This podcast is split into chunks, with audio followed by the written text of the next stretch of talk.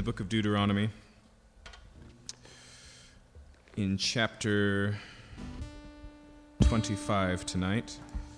Um, before we get started, next week we'll finish the book of Deuteronomy, and then the following week, as has been our practice so far, we will stop and have a night just of worship and prayer and reflection on the book as a whole. So that'll be the 6th of May. Uh, and then the 13th of May, we will not have service that night. Both of those weeks, actually, I'm going to be in France uh, teaching at a small Bible college there. And so we will pick up in the book of Joshua on the 20th of May. Um, so those are the dates. On the 6th, we'll have a worship night. On the 13th, there will not be a service. And on the 20th, uh, we will begin the book of Joshua together. Tonight, we pick up in chapter 25. We're doing the last two chapters tonight of uh, Moses' review of and exposition of the law that's already been recorded in the book of Exodus and Leviticus. And he really has two things in mind that he's doing over the course of this exposition that's now been going on for almost 10 chapters. One is to um, help Israel think through how the law will function in the land. And so much of the law, as it's given in Exodus and Leviticus, is given in the context of Israel in the wilderness, around the tabernacle, all together. And so, one of the things that we see happen in Deuteronomy is it starts to express the concerns that come alongside with being a nation, with owning property, with having an up and running economy instead of manna in the wilderness, these types of things. The second concern he has is to really make a final call before his own death, as he won't enter into the land with Israel, uh, a call for Israel to keep the covenant. And so it's important that we see this exposition of the law in that sermonic sense, that it's really just to constantly point to and call them to and remind them to um, the covenant that they have been given. So, picking up here in chapter 25, verse 1. If there is a dispute between men, and they come into the court, and the judges decide, decide between them, acquitting the innocent and condemning the guilty, then, if the guilty man deserves to be beaten, the judge shall cause him to lie down and be beaten in his presence with a number of stripes in proportion to his offense. Now, here we're talking about corporal punishment, which is not something as a society we engage in anymore, but there's a few things we should notice um, before we get too uncomfortable with this. Uh, and the first is that primarily this is about setting limitations on this practice. Um, the practice has been referenced one other time in Deuteronomy. Uh, we find it commonly not just in the nation of Israel, but you may remember in Paul's own ministry across the Roman Empire. Um, on multiple occasions, he, dealed, uh, he received uh, the punishment that we're being talked about, uh, that we are talking about here. But I want you to know specifically the limitations. And so, first off, this punishment is fit into the same justice system of Israel that we've seen so far, which emphasizes the importance of due process and of seeking justice. That's why it says acquitting the innocent and condemning the guilty.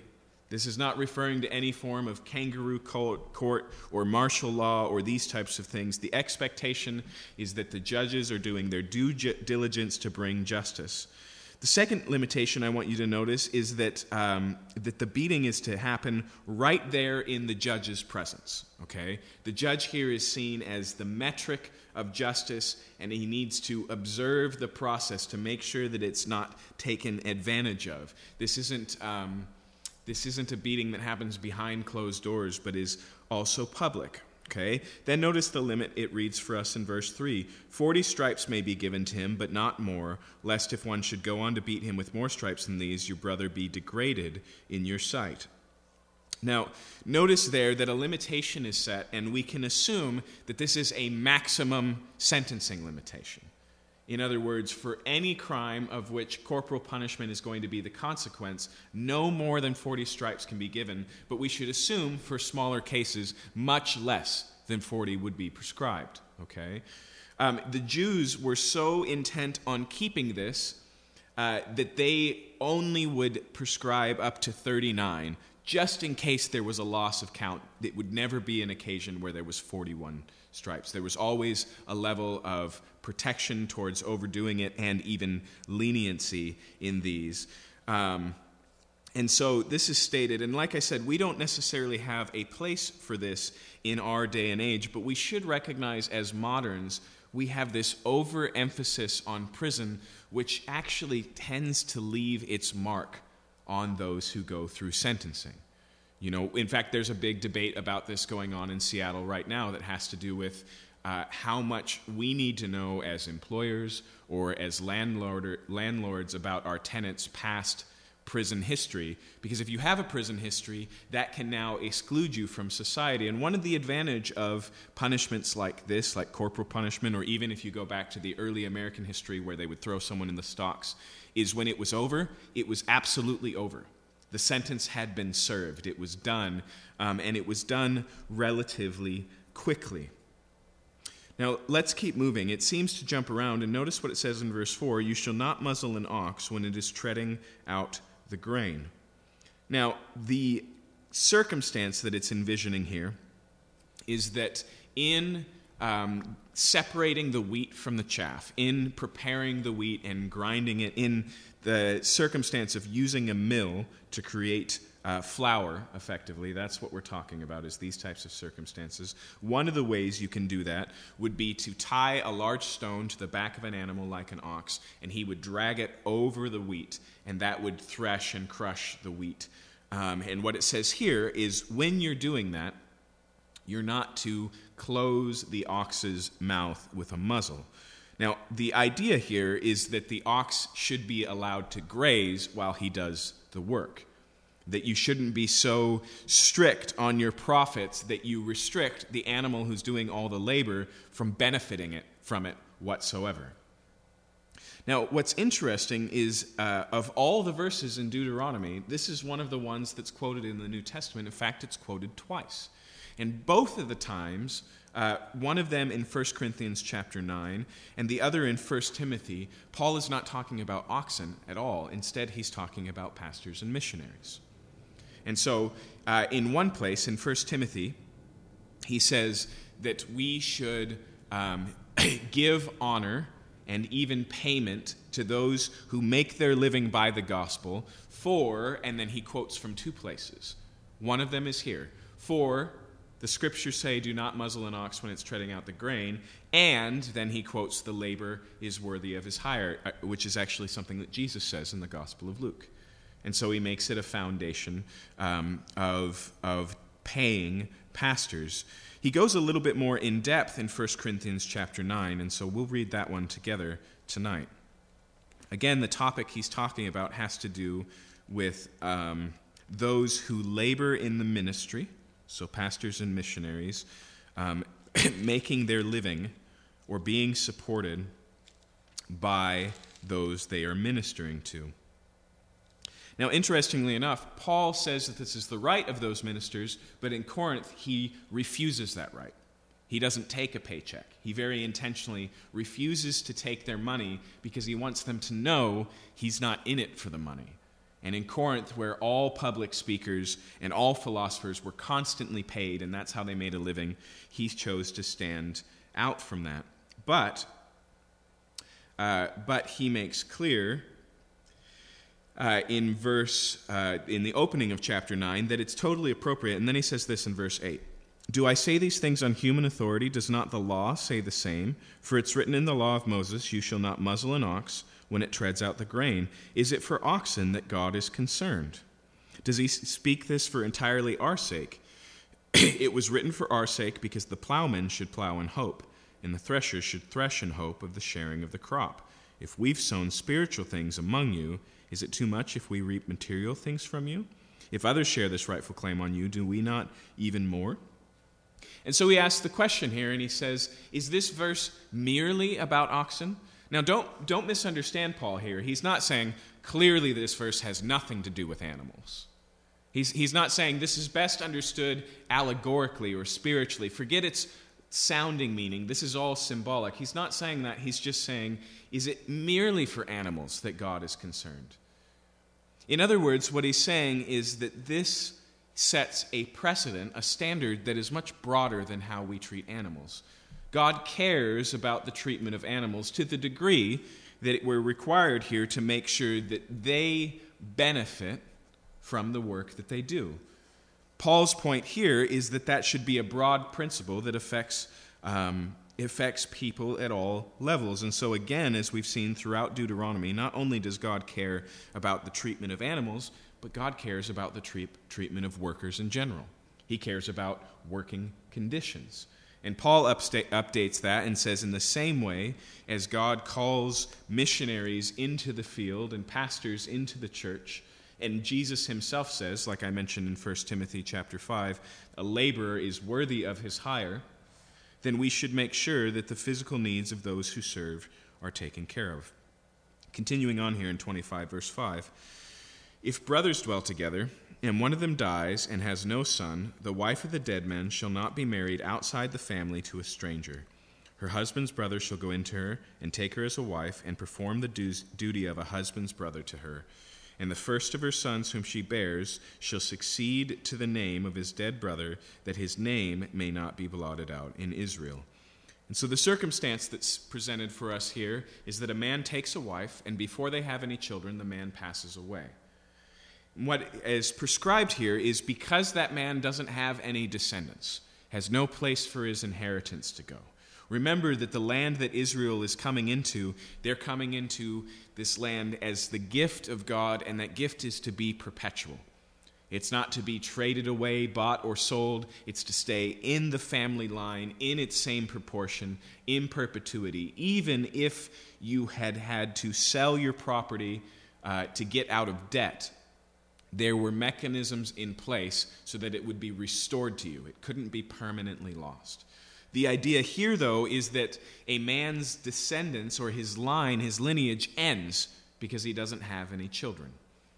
And so, what's presented is a way to raise up a child in his name, even though it's technically his stepchild. It's, it's, uh, it's the son of his wife, yes, but of his brother. Now, it's worth pointing out here that it makes very clear that this only applies if, uh, uh, let's see, verse. Uh, oh, right, verse 5 at the very beginning. If brothers dwell together. That's important, okay? Um, what that tells us here is that the brothers are, who are qualified to take this woman as their own wife are ones that live in the same household. Okay, that's not just merely because of convenience.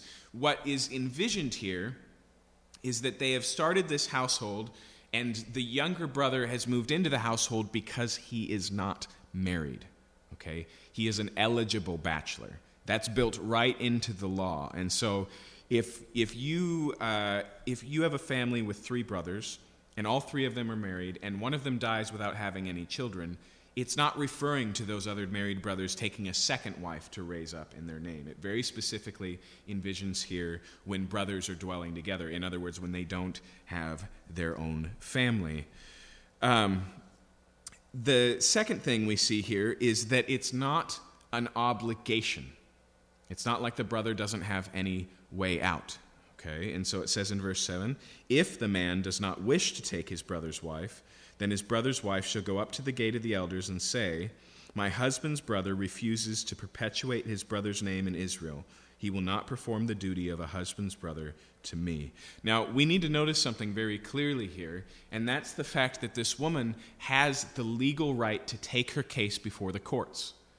Sometimes the people of Israel and the laws in the Old Testament are given a bad rap of treating women as property, and that just doesn't hold up. Here, a woman has rights, and she has the rights, uh, the right to get those rights, to bring it before the court system, to represent herself because of this case. Now, what I want you to notice in the way that this plays out is this is brought out publicly, and although the brother has the choice to opt out, he has to bear the shame of that choice. Okay? And so the, the fact that it is not legally required is there, but what it shows is that this brother has no concern for the lineage of his brother, his, his dead brother. And so she comes and she says, The husband is unwilling. Verse 8 The elders of the city shall call him and speak to him. And if he persists, saying, I do not wish to take her, then his brother's wife shall go up, into the, up to him in the presence of the elders and pull his sandal off his foot and spit in his face. Now, there's two things there. The second one's probably easier to deal with. That's clearly shameful, right? It's a recognition of the fact that he is publicly shaming this woman and her brother by not engaging in this, and so it's represented by spitting in his face. But pulling the sandal off his foot, that one's a little bit more difficult. Now, there are some significance to sandals and other things in the ancient Near East that we could point to, but at the very least, I want you to recognize that the woman goes home with this man's sandal. It's effectively a receipt of this public case it once again comes down to the rights of the woman. Okay? When the woman doesn't receive her brother as a husband, she is free now to marry outside the family. That sandal is the evidence that he has abdicated that possibility, so now she's free to remarry. Okay? This is about protecting her rights. And she shall answer and say, So shall it be done to the man who does not build up his brother's house and the name of his house shall be called in Israel the house of him who had his sandal pulled off. Uh, in other words, reputation is on the line, okay? See, one of the things we need to keep in mind for the people of Israel that we don't always see is how much their lives and the blessings of Israel were built around hope and expectation. Okay? God here is talking to people who are going to enter into a land, and after this incredible uh, handful of years of war, they're going to start fresh.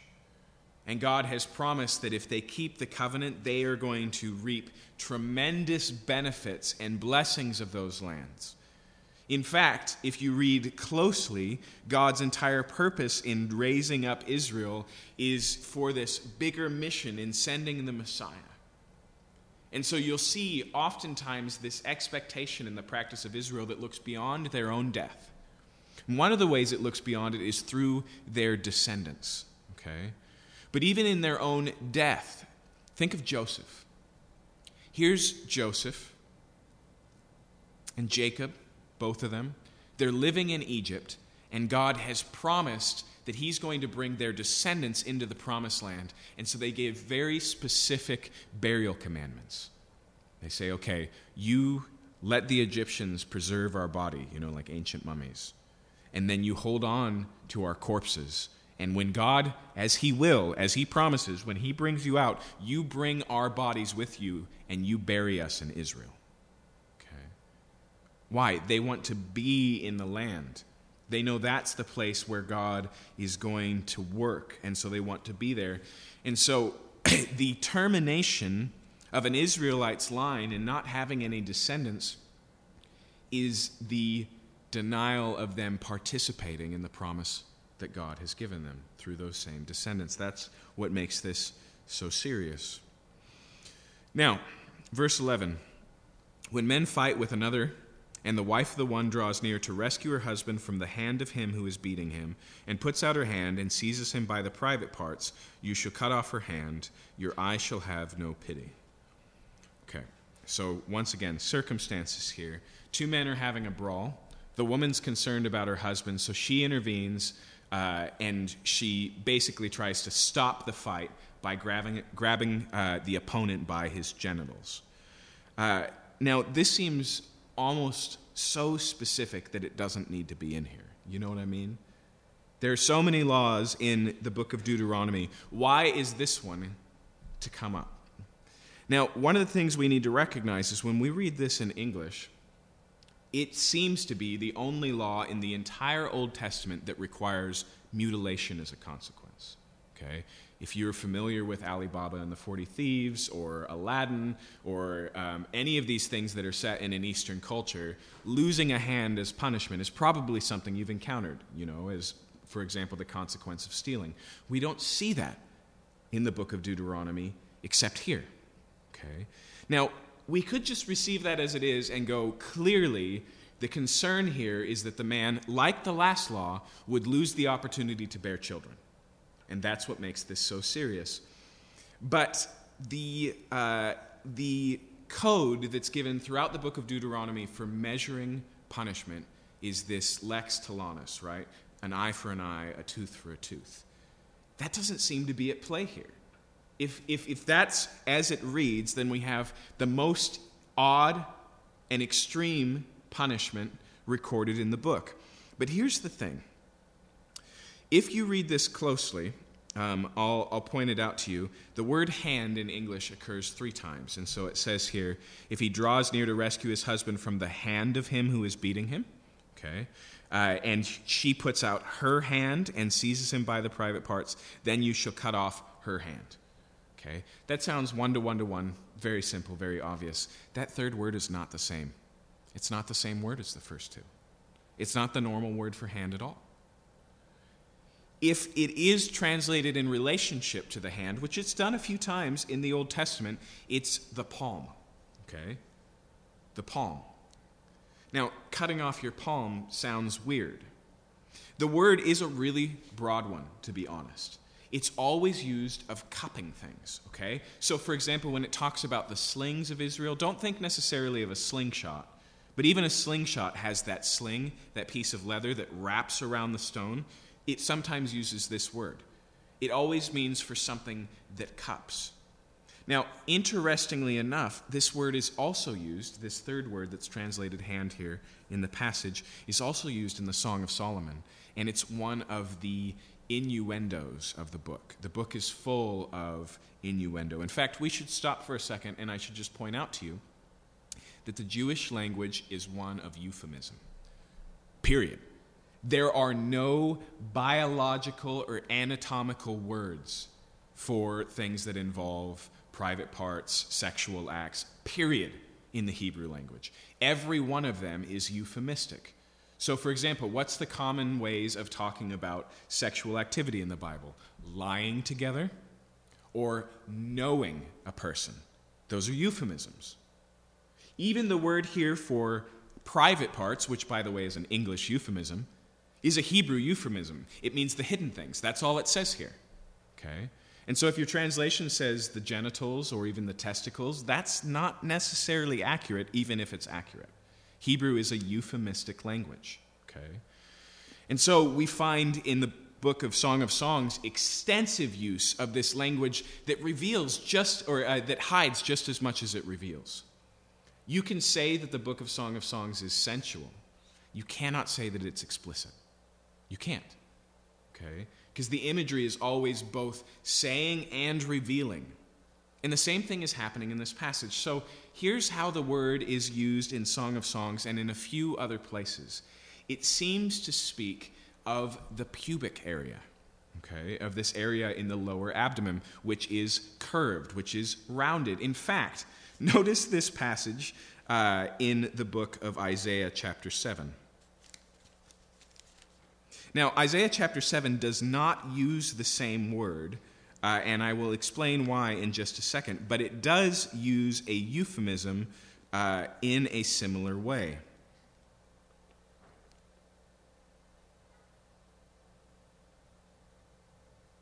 Okay. Chapter 7 of Isaiah and verse 20 says, In that day the Lord will shave with a razor that is hired beyond the river with the king of Assyria the head and the hair of the feet and he will sweep away the beard also. Is one of those odd? Shave the head, the beard, and the feet. Okay? Foot is another euphemistic phrase in the Bible for male genitalia. Okay? It's not hobbits that we're talking about here, it's men. Okay? Interestingly enough, that word for shave there is the same word used here for cut off. It's not the word that means to sever, it's the word that means to shave. And so the idea here is not one of damage for damage, but shame for shame. Okay? This woman shames this man by this behavior, and so she is publicly shamed by being publicly shaven. Okay. Now, that's still in some ways extreme, but it's very different than we have a tendency to read it in the English. Okay. Now, verse 13. You shall not have in your bag two kinds of weights, a large and a small. You shall not have in your house two kinds of measures, a large and a small. A full and fair weight you shall have. A full and fair measure you ha- shall have. Weights and measures here is talking about economics, it's talking about trade. Okay? This is a trade based culture. There's not necessarily a currency at this point. And even in the ancient world, when there was currency, that currency was crafted by weight. Okay? So you'd have silver coins, but the silver coins would be weighed out, okay? Because they were really um, a one for one relationship between how much silver you had and how much it was worth. You know, our money now is not backed by this type of system.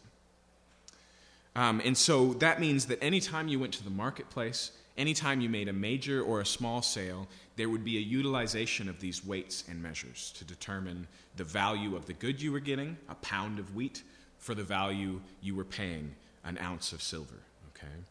The recognition here is that that makes it possible to take your weight that you use for measurement and shave it down or add a little bit underneath and use one set of measures that are too heavy for the amount of grain you're buying and another set of measures that are too light for the amount of money you're spending. Okay? In other words, what we're talking about here are hidden economic practices that take advantages of other people. And not only does Deuteronomy deal with this extensively, but so does Proverbs. And Proverbs just says that God hates false weights and measures. And so instead, here, they are to do and have fair business practices, integrity in their economics. Okay. In fact, it's tied directly to the land itself. A full and fair weight you shall have, a full and fair measure you shall have, that your days may be long in the land that the Lord your God is giving you. For all who do such things, all who act dishonestly, are an abomination to the Lord your God. Now, this is just coming into my head, so I could be wrong, but there's an occasion in Proverbs where it says, Six things the Lord hates, yes, even seven. I'm pretty sure false weights and measures is on that list. But deception, I know, is on that list three times in three different ways a false witness, a lying tongues, and then I'm pretty sure the third one is false weights and measures. Dishonesty is something that puts Israel at risk. They are to have integrity in their business practices. And we need to recognize that today we live in a world that can often excuse false business practices by saying that they're industry wide. Okay? And just saying, well, this is just how it's done. That's not, of course, that's not how God sees things. We were talking this morning about the critics of Paul in the church of Corinth who measure themselves by themselves. And he says, and they do that without understanding. And I would say the same thing here that as Christians, we don't look to the industry standards to determine what's right and what's wrong.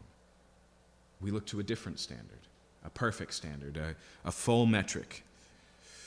Verse 17 Remember what Amalek did to you on the way as you came out of Egypt, how he attacked you on the way when you were faint and weary, and cut off your tail and those who were lagging behind you, and he did not fear God. Therefore, when the Lord your God has given you rest from all your enemies around you in the land that the Lord your God is giving you for inheritance to possess, you shall blot out the memory of Amalek from under heaven. You shall not forget. Okay? So, first thing it says here is remember what Amalek did. And when it describes it, it says, He came up behind you as you were on your way to the promised land and cut off the tail. In other words, they took out the stragglers. Okay? Who were the ones who lag behind in, an, in a march like this of a bunch of refugees? It's the sick, the elderly, and the young. Okay? Now, the Amalekites are not in the land. They're not one of the tribes that God has promised to bring judgment upon, throw, overthrow, and give their land to Israel. They're outside the promised land. But once all that's settled, um, they're to deal with Amalek. And it's not here about them being foreigners, it's about the way that they behaved, not merely against Israel. It's the inhumanity of their practices that they would attack the weakest and the young at the end. And so notice it's almost paradoxical at the end. It says, You shall blot out the memory from Amalek, and then it says, You shall not forget. Which is it? Are you to wipe away the memory and, and not remember, or are you to not forget? And the point here is that they're to bring about consequence on Amalek, and they're not to forget to bring about the consequence. Okay? Um, he's making a rhetorical play on words here. Um, I want to point out again if we look at this whole chapter, we've been kind of all over the map. There are those who argue for structure in the laws given in Deuteronomy, um, and the most common one, as we've talked about over and over again, is to use the Decalogue or the Ten Commandments that are quoted in chapter 6 as a guideline that he lays them on the table and then he starts at the beginning and works his way through. It's these last four chapters where that is the hardest to do, although there are some ingenious approaches to that. So, for example, going back to the man who has no sons, that is, you shall not steal. Because what you're doing is stealing away his future prosperity for his future children. Um, but it does require that kind of ingenuity. And I'm an Occam's razor sort of guy. If you're familiar with Occam's razor, it's an old Greek philosophical principle that says the simplest answers are to be preferred to the more complex. In other words, every time you add an assuming that to your hypothesis, the less likely it gets. Okay? Occam's razor says cut it off. It's, and so I would say the simple argument here is that he's just trying to broadly cover his bases. Uh, and, and that the structure here um, not discernible. I don't want to say because there isn't any. I just want to say because the structure isn't the main point of what he's trying to do here. He's trying to paint a broad picture of what faithfulness looks like. And if you learn anything from the book of Deuteronomy, you learn that faithfulness to God is holistic. It touches your kitchen, it touches your work life, it touches your relationships, it touches the way you treat animals, it touches uh, your farming practices, it, it moves through all of these territories, even your foreign policy, as we see at the end here of chapter 25. We'll see a little bit more of that in chapter 26. Um, so, chapter 26, verse 1. When you come into the land that the Lord your God is giving you for an inheritance, and have taken possession of it, and live in it, you shall take some of the first of all the fruit of the ground, which you harvest from your land that the Lord your God is giving you, and you'll put it in a basket, and you shall go to the place that the Lord your God will choose to make his name dwell there. And you'll go to the priest who's in office at that time and say to him, I declare today to the Lord your God that I have come into the land that the Lord swore to our fathers to give us. Then the priest shall take the basket from your hand and set it down before the altar of the Lord your God. Now, we've already seen that there was a festival of first fruits, okay? It was part of the annual practice of Israel to bring the first part of their harvest before God. But this is the first of the festivals of the first fruits, and it involves something particular. It involves a particular practice, and it's not just a presentation, it has a verbal aspect of it. In fact, many commentators argue that here in chapter 26 of Deuteronomy, we find the best version we could imagine of a creed for Israel. Okay? And so they come and they say, God has done what he promised. He has brought me into the land, he has made it a fruitful land. And then verse 5 And you shall make a response before the Lord your God a wandering Aramean was my father. Okay? Now, the reference there is probably to Abraham, to Isaac, and to Jacob. But Jacob is the one who we specifically know spent time in Aram, okay, where he uh, lives with his father in law, Laban, and marries Rachel and Leah. Um, and so the recognition here that he's making is his heritage. He's to tell his own testimony. And it starts with his descendant who was just a wanderer, Jacob, with nothing, exiled from the promised land, had nothing. And he goes on. He went down into Egypt and sojourned there, few in number. That's the end of the book of Genesis. And there became a nation, great, mighty, and populous. And so the first thing he says here is, I came from nothing, and God has turned us into a nation. And then, secondly, verse 6 the Egyptians treated us harshly and humiliated us and laid on us hard labor, and we cried to the Lord God of our fathers, and the Lord heard our voice and saw our affliction and toil and our oppression. And the Lord brought us out of Egypt with a mighty hand and an outstretched arm, with great deeds of terror, with signs and wonders. So the second thing he says is, I was a slave, and God has set me free. I've been redeemed. Verse 9. He brought us into this place and gave us, gave us this land, a land flowing with milk and honey. And behold, now I bring the first fruit of the ground, which you, O Lord, have given me. And you shall set it down before the Lord your God and worship before the Lord your God. And you'll rejoice in all the good things that the Lord your God has given you, and to your house, and the Levite, and the sojourner who is among you. And so the first part here is a reflection on who God is and what he's done. God is their deliverer. God is the one who brought them from nothing to something. God is the giver of all good gifts, including uh, the crops that are presented here. But notice it doesn't end there. Verse 12 When you have finished paying all the tithe of your produce in the third year, which is the year of tithing, giving it to the Levite, the sojourner, the fatherless, and the widow, so that they may eat with you in your towns and be filled, then you shall say before the Lord your God, I have removed the sacred portion out of my house and moreover, I've given it to the Levite, the sojourner, the fatherless, the widow, according to all your commandments that you have commanded me. I have not transgressed any of your commandments, nor have I forgotten them. And so the second thing he says here is about his behavior. And what he says, and this is every third year when he comes and he pays the tithe that is provided for the poor. Okay? Every third year he says, I have done my piece in taking a tenth and giving it as you require to the Levite, to the sojourner, to the foreigner. And then broadly built on the back of that, notice, I have kept all of your commandments and your covenant. Okay? Now, what I want you to notice is how these two things function together. God, you are the giver. You are the one I worship. You are the one who redeemed me. And then I have been faithful to take care of the poor. These two things together stand in for a summary of the whole covenant. In fact, we can use Jesus' summary to touch on what we're seeing here. Jesus says that all of the law is fulfilled or hung on two commandments that you would love the Lord your God with all your heart, soul, mind, and strength. That's this great confession about who I was when God found me, and that I would love my neighbor as myself. That's this confession that I have not withhold even from the least of my neighbor in my commitments to him. In fact, notice this what Paul does in the book of Galatians, chapter 4.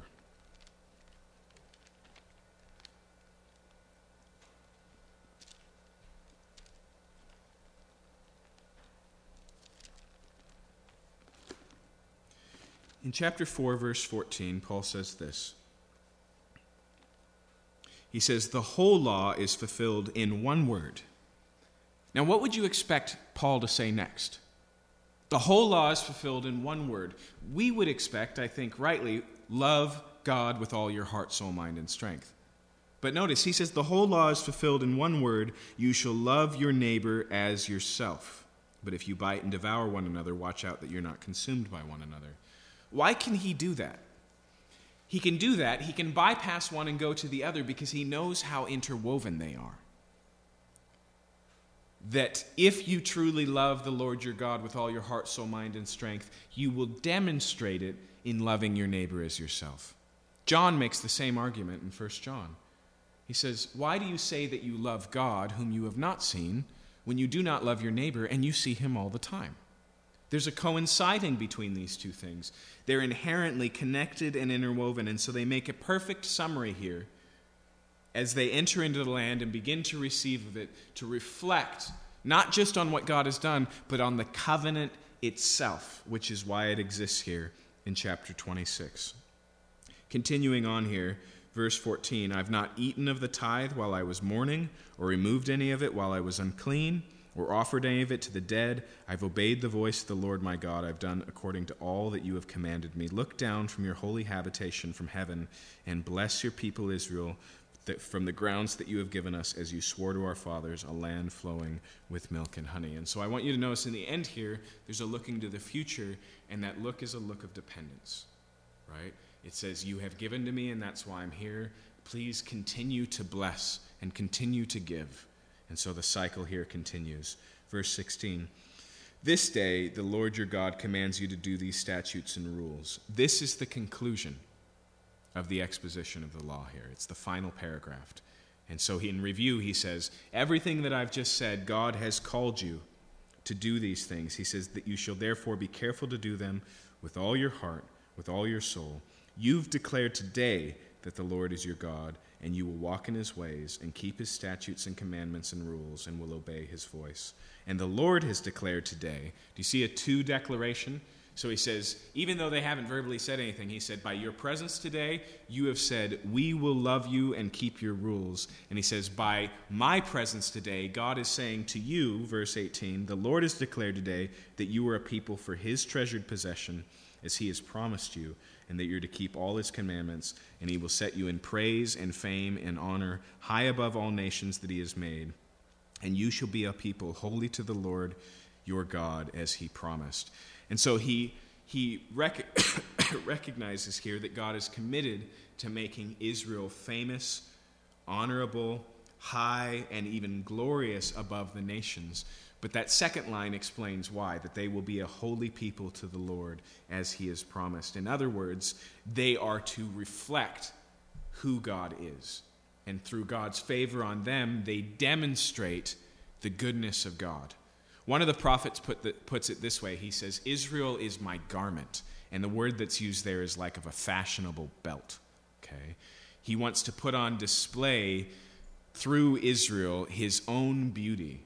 And unfortunately, the prophet, I believe it's Jeremiah, goes on to say, But this garment is rat eaten and dirty and soiled. It doesn't do its purpose. But the whole idea here was that they were to be recognized by the whole world, and the world would be forced to ask, What is it about Israel? And the clear answer, because they are holy to the Lord, they don't dress like the nations, they don't eat like the nations, is the thing that's different is that God is in their midst. Chapter 27. Now Moses and the elders of Israel commanded the people, saying, Keep the whole commandment that I command you today and on the day you cross over the Jordan into the land that the Lord your God is giving you, you shall set up large stones and plaster them with plaster. Okay? So in chapter 27, we're going to get two different things they're to do when they get in the land. And the first one is as soon as they get across the river, they're to set up these stones, and you should think of them like pillars. These are not small stones, these are large stones, and then they're to cover them with plaster or literally with lime. So they bleach them white so that they can write on them. And so, verse 3 You shall write on them all the words of this law when you cross over to enter the land that the Lord your God is giving you. Now, that's probably a reference to the entire book of Deuteronomy, what's sometimes called the book of the covenant. That might sound like too much writing to put on 12 stones, uh, but that's only a thousand words per stone. And even the Code of Hammurabi, which is significantly larger than the book of Deuteronomy, on the stone we have it on, which is, I think, seven feet tall, it only takes up half of it. Okay? Uh, so it's not really that much. But notice what they're doing here. They're entering into the land and they have an instant reminder and memorial of what? The covenant. Written down, visible uh, for everybody to see. So, verse 4 When you've crossed over the Jordan, you'll set up these stones concerning which I command you today on Mount Ebal, and you shall plaster them with plaster, and there you shall build an altar to the Lord your God, an altar of stones. You'll wield no iron tool on them, and you'll build an altar to the Lord your God of uncut stones. Now, why is there to be no iron tool there? Two reasons. One, because this is not the tabernacle, this is not the place for sacrifice. And so it's to distinguish the difference between the bronze laver and the bronze altar and the bronze altar of incense or the gold altar of incense and all of these things. Um, but the second reason is as they build this, it's not to be a man made, impressive manifestation of the beautiful capabilities of men. It's not the altar in its beauty and its construction and its design that should be focused on. It's just to be just a pile of rocks. What's important is the God it represents. So they build an altar to the Lord your God of uncut stones, and you offer burnt offerings on it to the Lord your God, and you'll sacrifice peace offerings, and you'll eat there, and you'll rejoice before the Lord your God, and you'll write on the stones the words of the law very plainly. Why? Why plainly? So that they can be read. So that, in fact, they can be read for years to come. Okay? So that they can be reviewed, and so Israel can be reminded. Verse 9. Then Moses and the Levitical priests said to Israel, Keep silent and hear, O Israel. This day you've become the people of the Lord your God. You'll therefore obey the voice of the Lord your God, keeping his commandments and his statutes when I command you today. That day Moses charged the people, saying, When you've crossed the Jordan, these shall stand on Mount Gerizim to bless the people. Simeon, Levi, Judah, Issachar, Joseph, and Benjamin. And these shall stand on Mount Ebal for the curse Reuben, Gad, Asher, Zebulun, Dan, and Naphtali. And the Levites shall declare to all the men in Israel in a loud voice, and then we have these curses. so here, these two mountains and the valley between, they divide all of the peoples between them with the Levites, and we'll find out in the book of Joshua, the ark uh, right in the middle. And what is the significance of these two places? Now, granted, they're pretty central to Israel as the promised land. But on top of that, in the middle of this is the place where Abraham first enters into the land. Genesis chapter 12, verse 8. Uh, and God says, This is the land that I'm giving you. Okay? So as Israel enters in for the first time, they come to the same spot and they reflect on God's faithfulness. But as they do so, they divide into two camps uh, and the idea here is that one is going to speak the blessings and one is going to speak the curses. Now, we'll actually see this play out in the book of Joshua. Here, he's just giving the idea, but in doing so, remember that he's preaching a sermon. So he chooses 12 curses, and as we read over them, see if you can figure out what they all have in common. Because, like the book of Deuteronomy as a whole, they kind of move all over the place. Here it is, verse 15. Cursed be the man who makes a carved or cast metal image, an abomination to the Lord, a thing made by the hands of a craftsman, and sets it up in secret. And all the people shall answer and say, Amen. Amen here, it comes from a word that just means we agree, or that is true, or so be it. Okay? And so what they're doing is affirming the reality of these curses. Let it be. And in doing so, they're affirming the covenant. Verse 16 Cursed be anyone who dishonors his father or mother and the people shall say, Amen. Cursed be anyone who moves his neighbor's landmark, and the people shall say, Amen. Cursed be anyone who misleads a blind man on the road, and the people shall say, Amen. Cursed be anyone who perverts the justice, do the sojourner, the fatherless, and the widow, and the people shall say, Amen. Cursed be anyone who lies with his father's wife, because he's uncovered his father's nakedness, and the people shall say, Amen. Cursed be anyone who lies with any kind of animal, and the people shall say, Amen.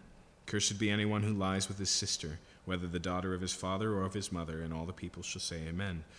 Cursed be anyone who lies with his mother in law, and the people shall say amen. Cursed be anyone who strikes down his neighbor in secret, and all the people shall say amen. Cursed be anyone who takes a bribe to shed innocent blood, and all the people shall say amen. Cursed be anyone who does not confirm the words of this law by doing them, and all the people shall say amen. Now, that last one there is clearly a summary, right? It's a conclusion. But what do the other ones have in common? Some of them deal with sexual morality, some of them deal with taking care of the poor, some of them deal with moving a landmark, which has to do with um, boundaries of property. Some of them have to do with idolatry and honoring father and mother. What they all have in common is that they uh, can be carried out in secret.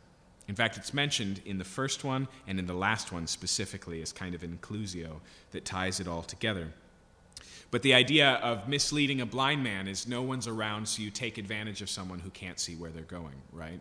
Uh, the idea of the ones that deal with sexual morality all happen actually in the household, right? In the privacy of your own home with family members, and so it may not be discovered. The moving of a landmark is not something you do at a birthday party, it's something you do in the cover of night. So, why is that significant? It's significant here because Moses wants the people to recognize that the consequences are not merely limited by the justice system. That God is going to hold individual Israelites accountable. In fact, we'll see how this plays out in a few chapters, so let's keep going. Chapter 28. If you faithfully obey the voice of the Lord your God, being careful to do all his commandments that I command you today, the Lord your God will set you high above all the nations of the earth, and all these blessings shall come upon you and overtake you if you obey the voice of the Lord your God. Blessed shall you be in the city, and shall you be in the field. Blessed shall be the fruit of your womb, and the fruit of your ground, and the fruit of your cattle, and the increase of your herds, and the young of your flock. Blessed shall be your basket and your kneading bowl. Blessed shall be you when you come in, and blessed you will be when you go out. And so basically, if they keep the covenant, God promises that the land will yield, that their animals will do well, that they'll have many children, um, that God will watch over these things. In fact, he continues in verse 7 the Lord will cause your enemies who rise against you to be defeated before you. They'll come out against you one way and flee before you seven ways, the Lord will command the blessing on your barns and in all that you undertake, and he will bless you in the land that the Lord your God is giving you. The Lord will establish you as your people, holy to himself, as he sworn to you. You will keep the commandments of the Lord your God and walk in his ways, and all the people of the earth shall see that you are called by the name of the Lord, and they shall be afraid of you. And the Lord will make you abound in prosperity, in the fruit of your womb, in the fruit of your livestock, in the fruit of your ground, within the land the Lord God swore to give your fathers. The Lord will open to you his good treasury in the heavens to give rain to your land in its season, to bless all the work of your hands, and you shall lend to many nations, but you shall not borrow. And the Lord will make you the head and not the tail, and you shall not only go up, but not down, if you obey the commandments of the Lord your God, which I command you today being careful to do them. Thanks, Richard. And if you do not turn aside from any of the words I've commanded you today, today to the right hand or the left, or any other gods to serve them. And so basically, if they keep the covenant, God is going to abundantly, visibly abundantly, to all nations, it will be clear that they are a blessed people. Now, something we need to remember here, okay, is that this is talking about the nation and not the individual. And so, specifically here, he's talking about the broad reality of what will exist if the nation is faithful. Now, if you've got your Bible open, you can notice that this is the longest chapter in the book of Deuteronomy. Uh, in fact, even if you don't follow the chapters, but just the natural breaks in the structure of Deuteronomy, this is by far the longest section. And we are not halfway through it, even though we're done with the blessings. The rest of the chapter are devoted to curses. Okay? There is two paragraphs of blessings given here. There are almost 12 paragraphs of curses. Now, one of the reasons this is the case is because Deuteronomy is clearly structured after a common ancient document for that area called the Suzerain Vassal Treaty. It's laid out in the exact same way, and suzerain vassal treaties, these treaties between people who were living on a lord's land and the lord that they were uh, you know, responsible to, that had given them the land, uh, they always ended the same way with blessings and curses. Okay? The consequences if the covenant wasn't kept. Interestingly enough, the curses were always longer. So there's a structural reason, an expectation reason, but there's another reason, and that's because Moses' primary goal in Deuteronomy is to warn. He wants them to feel the weight of this decision. That's why he's going to say, I've set before you today life and death. And he wants them in this passage to taste death. Okay? So he continues here in verse 15. If you will not obey the voice of the Lord your God, or be careful to do all his commandments and his statutes that I command you today, then all these curses shall come upon you and overtake you. Now, as we read through this, you're going to see that it's very broad, it touches a lot of things. You're also going to see, although it, it touches a lot of things, it's progressive. Okay? And so it's going to lay out one thing, and then it's going to broaden out, and it's going to deal with the same things in a bigger level over and over again. Um, I actually want to just read the whole way through, and then we'll talk about it. I'm sure I'll make a few asides as we go, but for the most part, let's just read it through. Uh, notice it starts parallel to the blessings. So, cursed shall you be in the city, verse 16, and shall you be in the field. Cursed shall your basket and your kneading bowl. Cursed shall be the fruit of your womb, the fruit of the ground, the increase of your herds, the young of your flock. Cursed you shall be when you come in and when you go out. The Lord will send on you the curses, confusion, and frustration in all that you undertake to do, until you are destroyed and perish quickly on account of the evil of your deeds, because you have forsaken me. The Lord will make the pestilence stick to you until it's consumed you off the land that you're entering to take possession of it. The Lord will strike you with wasting disease, with fever, inflammation, fiery heat, with drought, with blight, and with mildew. They shall pursue you until you perish. And the heavens over your head shall be bronze, and the earth under you shall be iron. Those are farming metaphors, right? No rain is falling. It's like there's a huge metal ceiling. The ground isn't, uh, isn't soft, and it'll be hard to work like metal Verse 24 The Lord will make the rain of your land powder. From the heaven, dust shall come down on you until you are destroyed. The Lord will cause you to be defeated before your enemies. You'll go out one way against them and flee seven ways before them, and you'll be a horror to all the kingdoms of the earth. And your dead bodies shall be food for the birds of the air and the beasts of the earth, and there shall be no one to frighten them away. The Lord will strike you with the boils of Egypt, and with tumors and scabs and itch which you cannot be healed. The Lord will strike you with madness and blindness and confusion of the mind, and you'll grope at noonday as the blind grope in the darkness, and you'll not prosper in your ways. Now, notice how this is intentionally following the plagues that came upon Egypt. Okay, the sicknesses, the darkness at noonday. It's a, it's a recognition here that the same things that brought them out of slavery, they will be brought back into if they don't keep the covenant. Continues here in verse. Uh, uh, verse 29, halfway through, you shall be only oppressed and robbed continually, and there will be no one to help you. You'll betroth a wife, but another man shall ravish her. You'll build a house, but you'll not dwell in it. You'll plant a vineyard, but you should not enjoy its fruit. If you remember, those were the three exceptions to Israel's military campaign. If any of you have recently taken a wife, recently bought a house, recently planted a vineyard, go enjoy it instead of going to war. But here he says, things will be so fierce, you won't get to enjoy the benefits of any of these things. Verse 31 Your ox shall be slaughtered before your eyes, but you shall not eat it.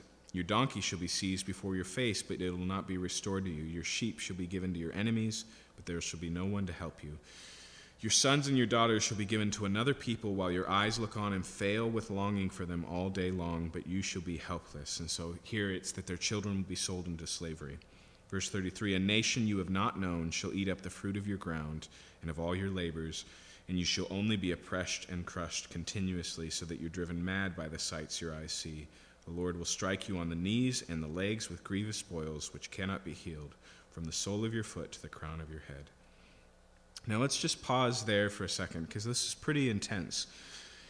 And let's just draw one point of what we're seeing here. And the first one that I think we have to recognize tonight is God's sovereignty. Okay?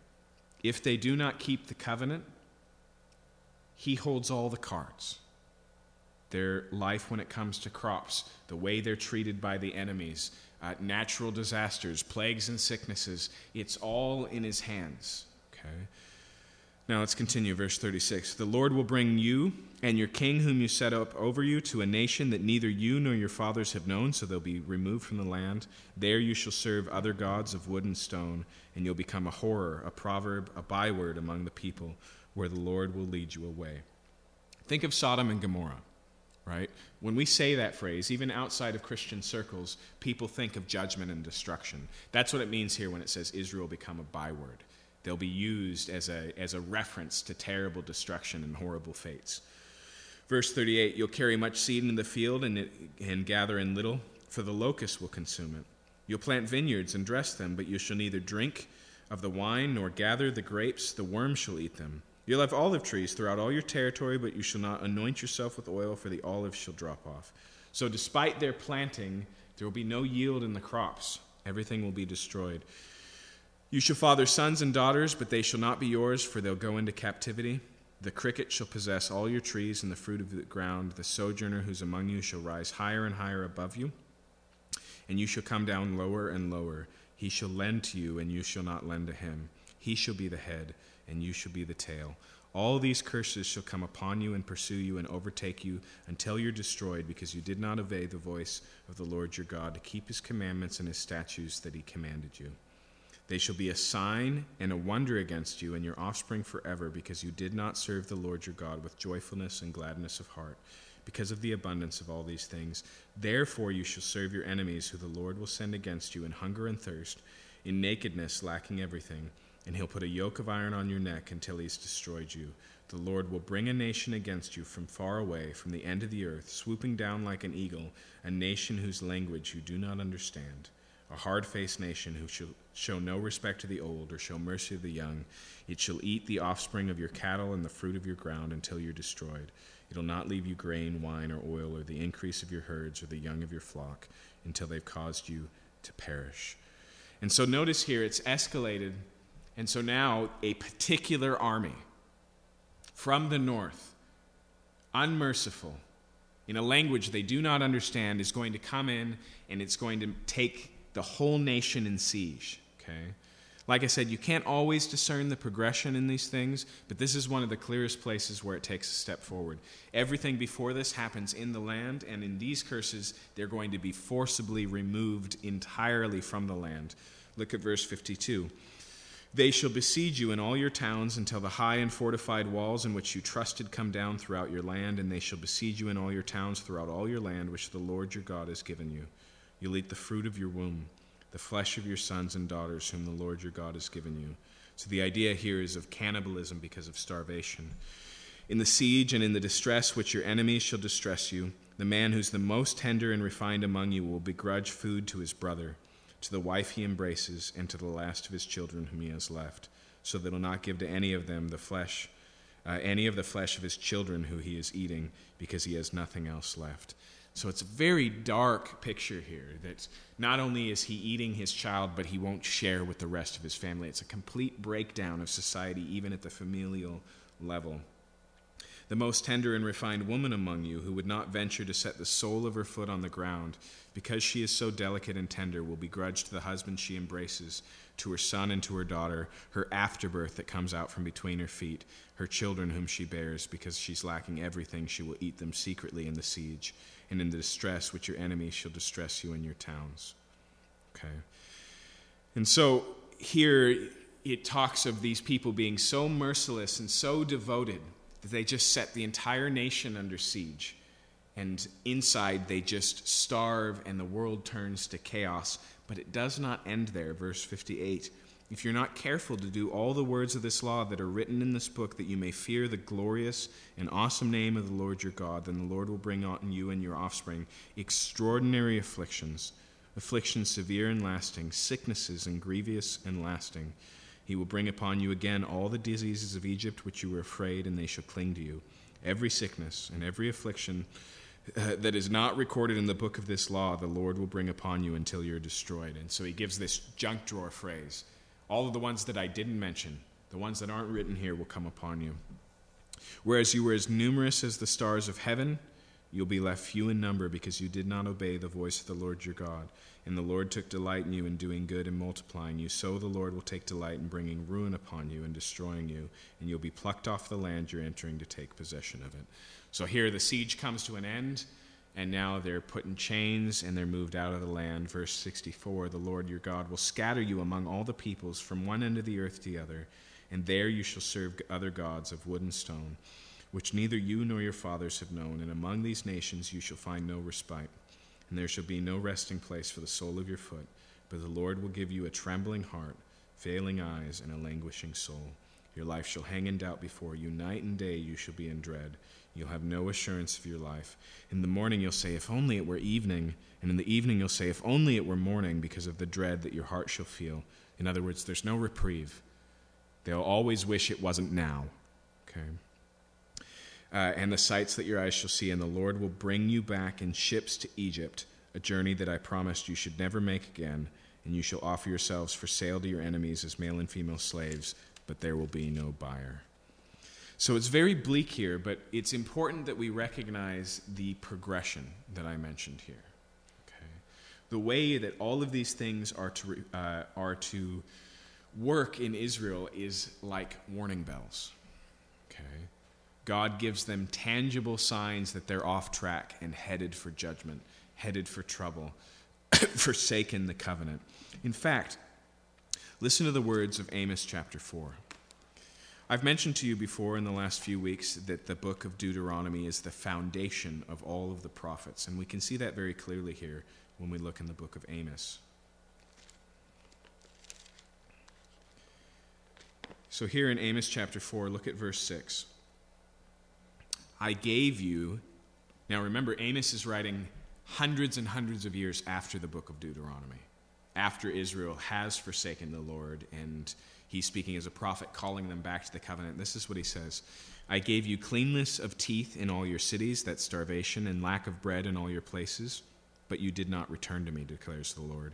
I also withheld the rain from you when there was three months to the harvest. I would send rain on one city and no rain on another city. On one field would have rain, and the field which did not rain would wither. So two or three cities would wander to another city to drink water and not be satisfied. Yet you did not return to me, declares the Lord.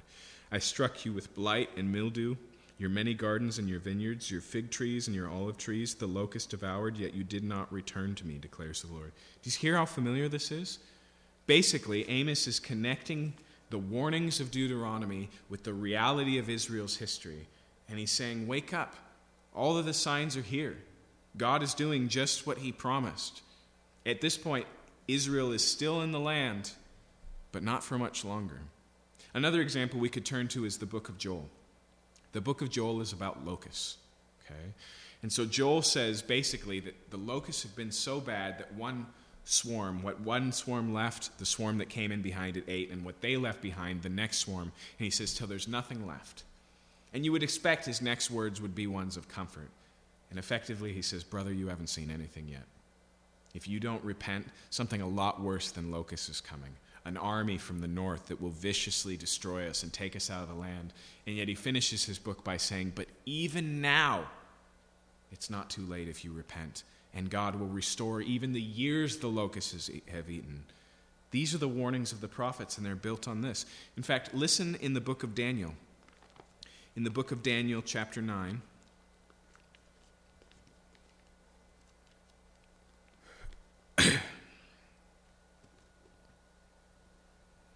we find Daniel, and he's been reading the book of Jeremiah. And he realizes that he needs to pray. And this is what he says. He says in verse 11 All Israel has transgressed your law and turned aside, refusing to obey your voice. And the curse and the oath that are written in the law of Moses, the servant of God, have been poured out upon us because we have sinned against him. He has confirmed his words which he spoke against us and against our rulers who ruled us by bringing on us great calamity. For under whole heaven there's not been done anything like what's been done against Jerusalem.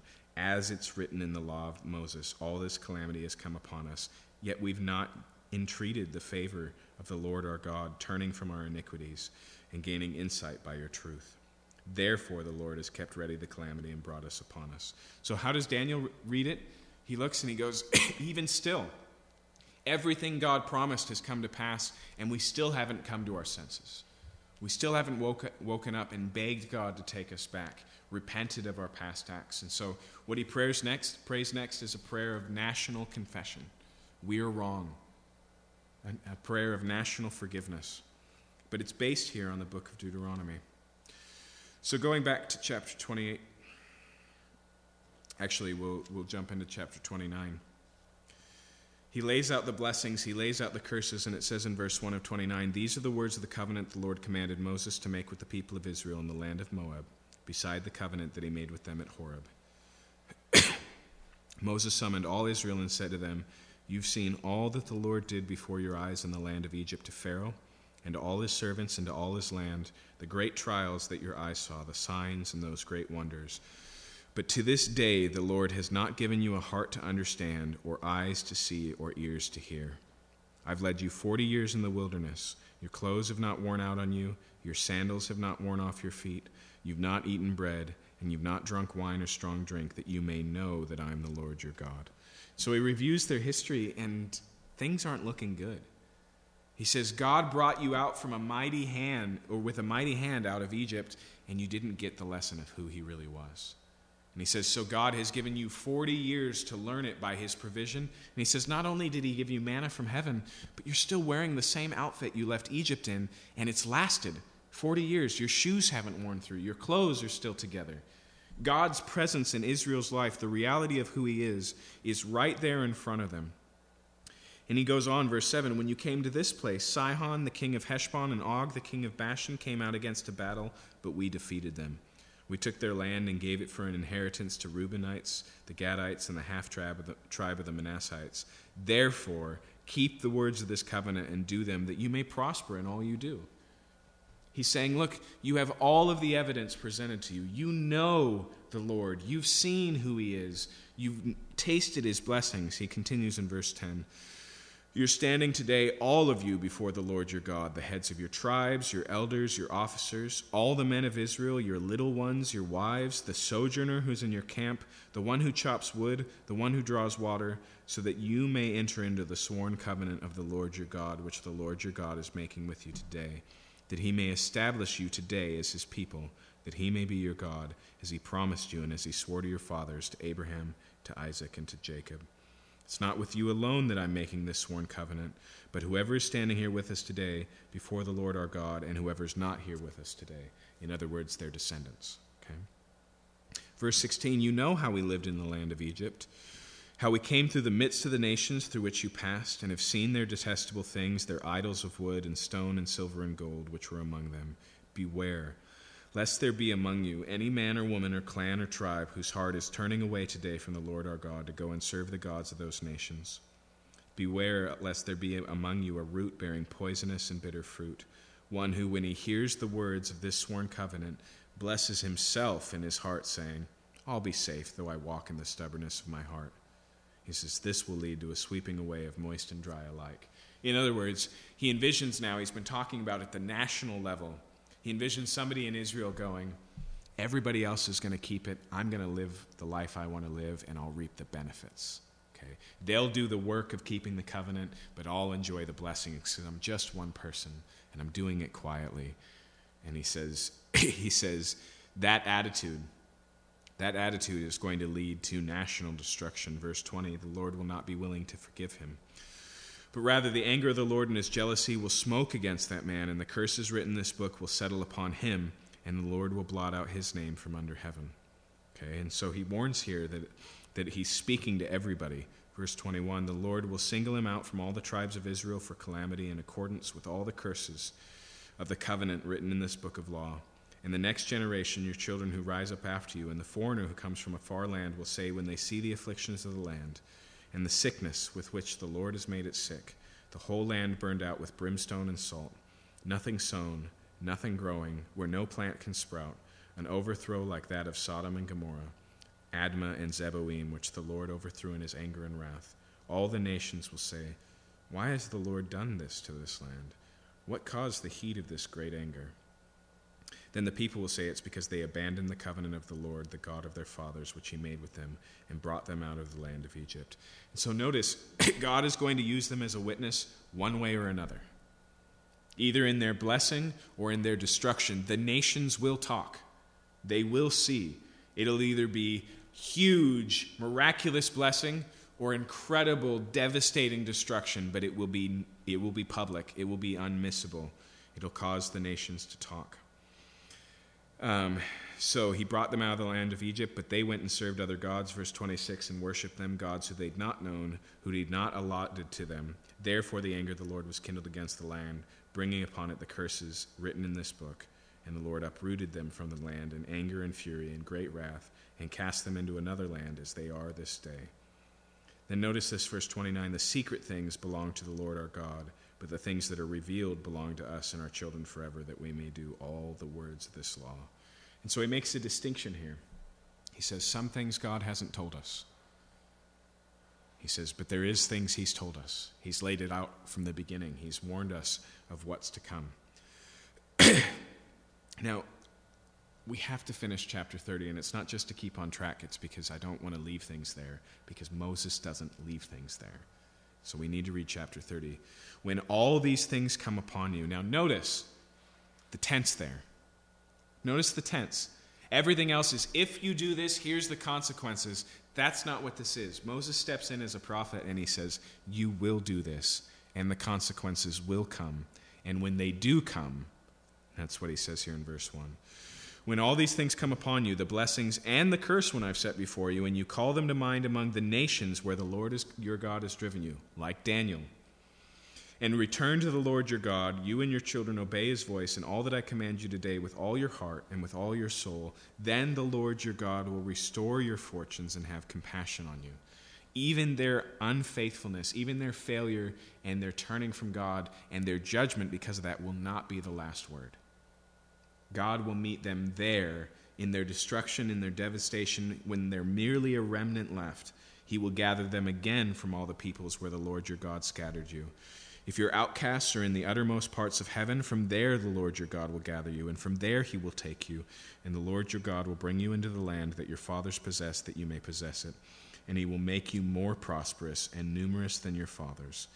And the Lord your God will circumcise your heart and the heart of your offspring, so that you will love the Lord your God with all your heart and with all your soul, that you may live. And so notice what's different here. These promises that are given have a permanence to them. It's not, and I will bless you, and if you do it again, I will bring back the curses. It just speaks here of abundant, permanent prosperity. And it says, on top of that, I'm going to, in verse 6, circumcise your hearts so that you will love the Lord your God with all your heart, your soul, that you may live. He's going to do something new. Jeremiah and Ezekiel both pick up on this verse, and they begin to speak of what they call the new covenant that God's going to do something new. And as he brings Jeremiah and Ezekiel are both talking to the exiled people. Jeremiah in the future tense, Ezekiel in the present tense. And he says, God's going to bring us back into the land, and then he's going to do something new. He's going to take out our heart of stone and he's going to put in a heart of flesh. He's going to make a new covenant, and no longer will you have to teach anyone, know the Lord, because all Israel will know the Lord. This is the thing that Jesus points to at the Last Supper with his disciples when he hands around the cup and he says, This cup is the new covenant in my blood. God's going to do something new, and it's referenced all the way back here in Deuteronomy, and even Israel's path to destruction, of self destruction and devastation, is getting to this point, leading to this significant thing that God's going to do. Verse 7 The Lord your God will put all the curses on your foes and enemies who persecute you, and you'll again obey the voice of the Lord and keep all the commandments that I command you today. The Lord your God will make you abundantly prosperous in all the work of your hand, in the fruit of your womb, and in the fruit of your cattle, and the fruit of your ground. For the Lord again will take delight in prospering you as he took delight in your fathers when you obey the voice of the Lord your God, to keep his commandments and his statutes that are written in the book of law when you return to the Lord your God with all your heart and with all your soul. Now, I want to say something really quickly for future study. Those verses that we just read, 30 verse 1 through verse 10, they're chiastic in structure. It ends in the same place it begins with love the Lord your God with all your heart and all your soul. Um, and at the very center is this great act of God that He will circumcise their hearts. But every section on each side is parallel, one to another, with that being the point of the arrow or the pinnacle of the pyramid.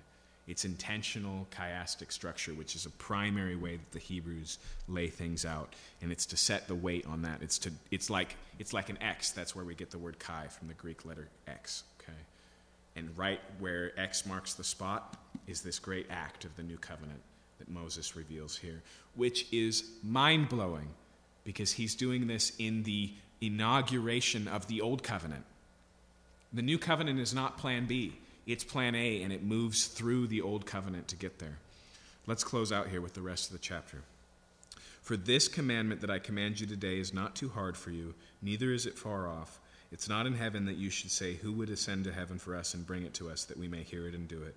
Neither is it beyond the sea that you should say, Who will go over the sea and bring it to us, that we may hear it and do it? But the word is very near you, it's in your mouth and in your heart, so that you can do it. He says, The things that I've laid out before you today, they're revealed. They're handed to you. You have the whole manual. You don't have to say, I wonder what God desires of us. It's laid out. Now, interestingly enough, in the book of Romans, it's this verse that Paul picks up to talk about the new covenant. And he says, in the same way that God's will and plan is revealed in the giving of the covenant through the prophet Moses, so also in a greater way is God's real, uh, will and plan revealed in God in the flesh, Jesus Christ. And so we don't have to ascend to heaven and go, Who is God? because God came down in Jesus Christ. And we don't have to go into Sheol. He takes what here is the sea and he says, Go into the depths of Sheol. We don't have to wonder what's after death because Jesus has been there and revealed it to us.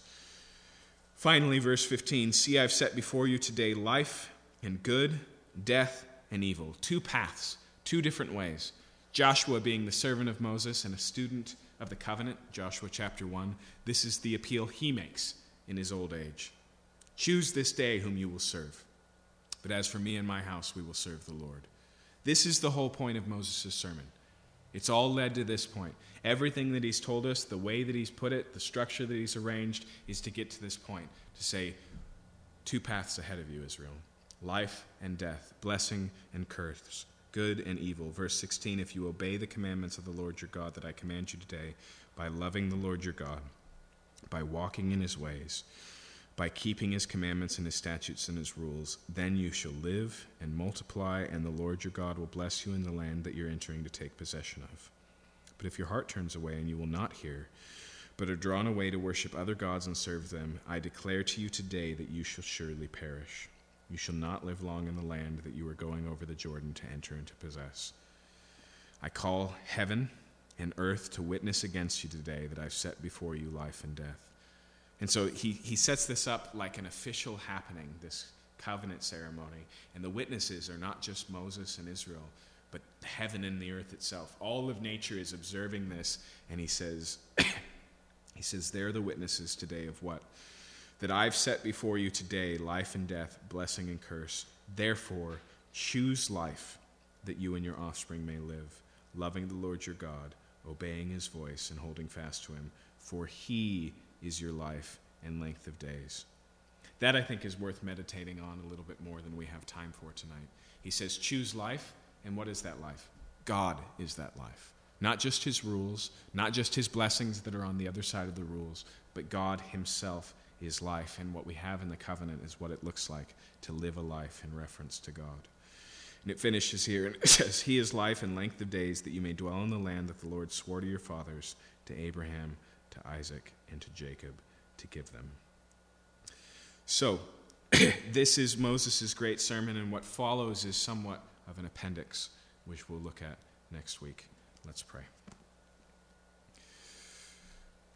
God, in some ways, our options are different than Israel.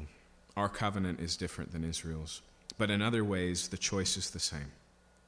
It's a daily choice between life and death, between your ways, which are good and lead to life, and our ways, which always lead to death. Paul says the same thing in Galatians. He says that we will reap what we sow, whether we sow to corruption and therefore lead to death, or sow life and therefore reap eternal life. I pray, God, that we would remember who you are, what you've done in our life, the warnings that you've so lovingly given, lovingly given us that sometimes ring in our life so loudly to draw attention to the fact that we're off track, that we're headed the wrong way, to call us back compassionately to you, to set right the relationship. I ask God that we would heed and we would hear those things.